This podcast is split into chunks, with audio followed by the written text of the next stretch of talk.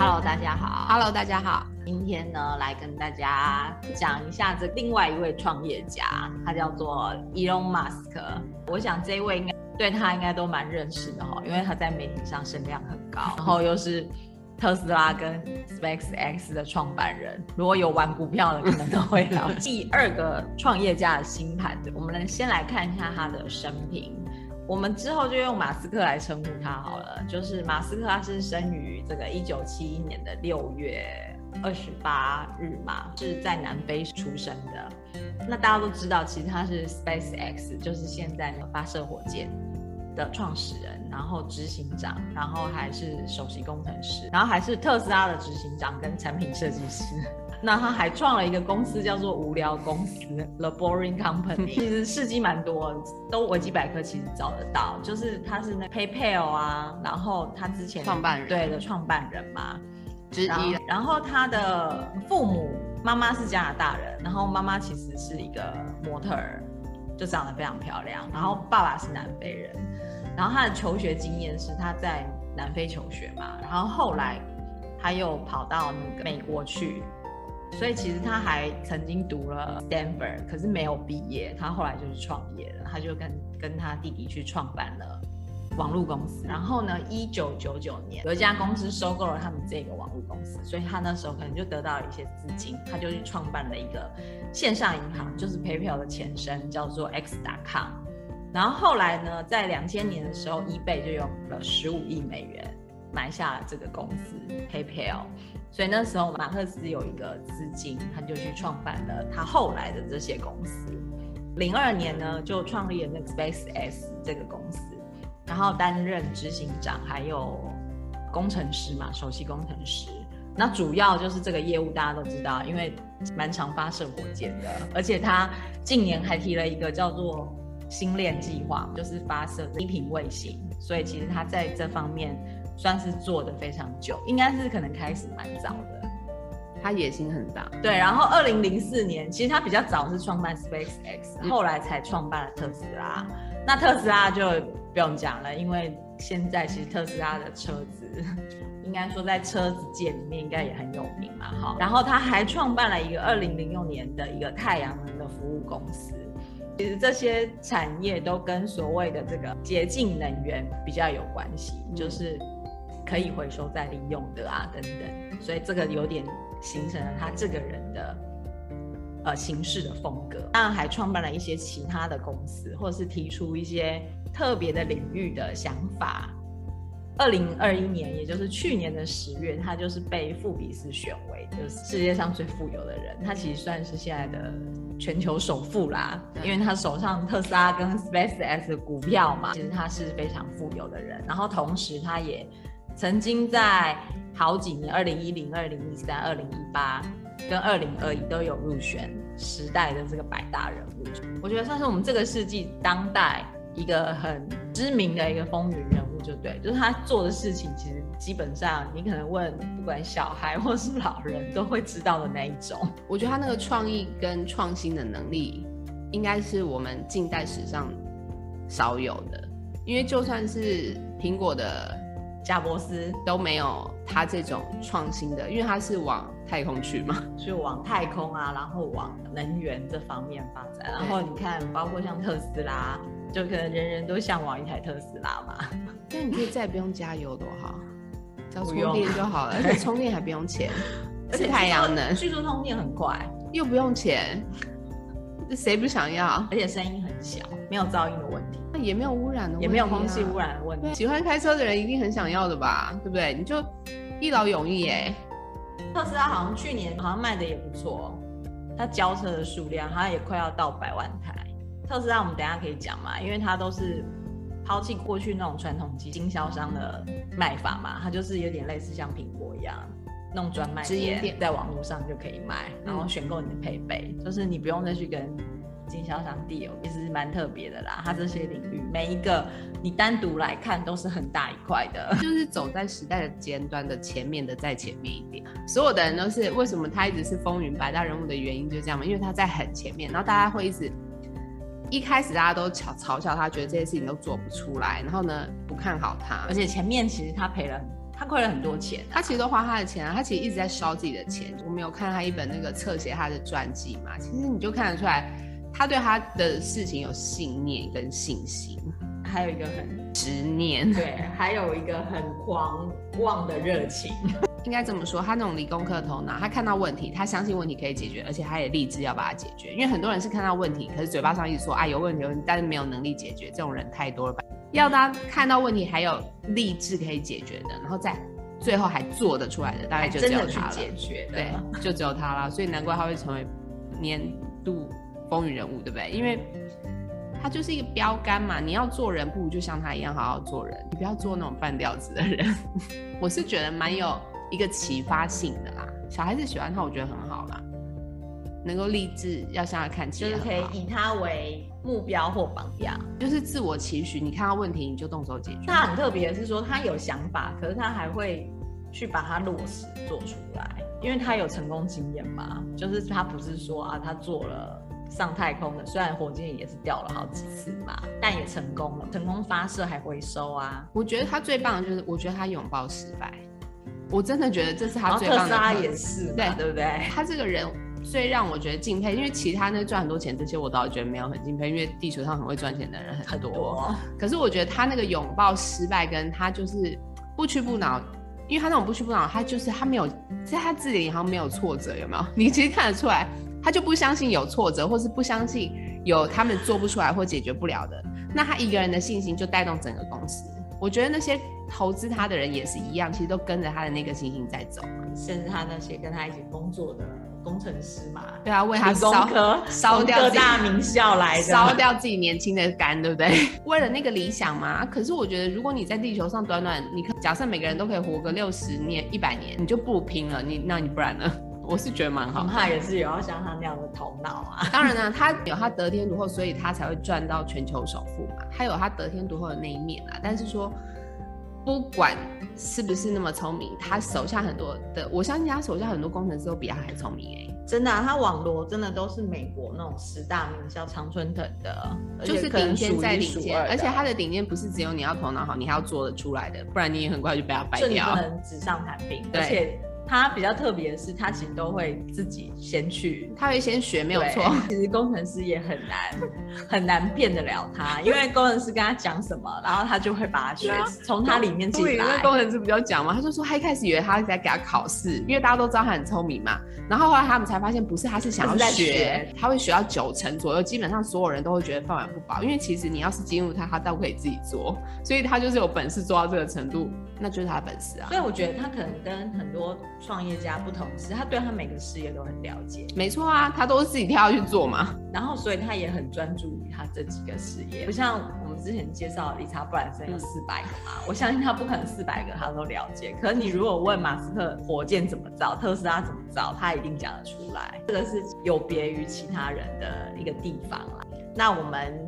今天就是要来看一下这么一个特别的人，他的星盘到底是长个什么样子？那因为他是一个创业家嘛，其实他从大学时期那时候开始就开始就开始创业了。嗯、所以一个创业家的星盘，我们上次也在理查布兰森的星盘里面也有提到。那他的星盘，我们可以从哪边去开始下手嘞？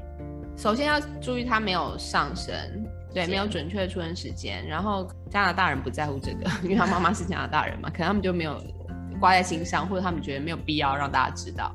那那个创业家的星盘，我们上次有说过，一定是要跟后面几个行星有关，社会行星嘛，因为你在社会上创业嘛，他因为他要去太空，所以我们一定要看时代行星，就是要看比较外面，对，要聚焦在这里，因为看创业家星盘。就是土木天海明啦，没错，你就是要往比较后面的地方去看，因为它会管的比较宽，跟管的比较多，然后它带动的是全球的金融市场，因为它随便发一个推特文，比特币就会大跌。你要关注到那个层面，就是全球会受到它的讲话牵动的话，那你就一定要是往后面看，就是大颗的行星的影响力。然后呢，因为他有那个，我们刚刚其实有提到他的那个学无止境的那个科学精神，他又过目不忘。而且你要看哦，因为你看像太阳能，然后电动车跟太空，其实每个领域你拆开都很大。一个人可以专注一个领域，已经算很了不起了。像他这样子，可以不停的在学习，然后不要讲他还有其他的，不要讲业，对，他还精算盘，他还很会算钱的事情。就是对于成本，因为很多工程师是钱是没有办法在他们的脑海里，面他们都在钻研那些研究，可是钻研那些算式啦，对，对不对？所以我们刚刚说他得天独厚，你要知道他那个得天独厚在于他有办法把那学问跟金钱结合起来，然后呢，创出一个成功的业。你要关注到他这些人格的特质，你要想看学无止境。我们大家一起想一下，你觉得这是哪一颗行星管的？就是水星嘛，对，你这样是不是立刻就会知道说你要往哪里去找那个讯号？所以可能创业家都有一颗蛮突出的水星，对不对？基本上不管说它是好的相位或是困难的相位，都可能都是会有一个很特别的一个水星，要有比较激动的水星。你创业家就算你不是像他这种科学精神，很会实作又很会算钱的，你也要很会沟通。理查布兰森的水星应该也是不不错厉害。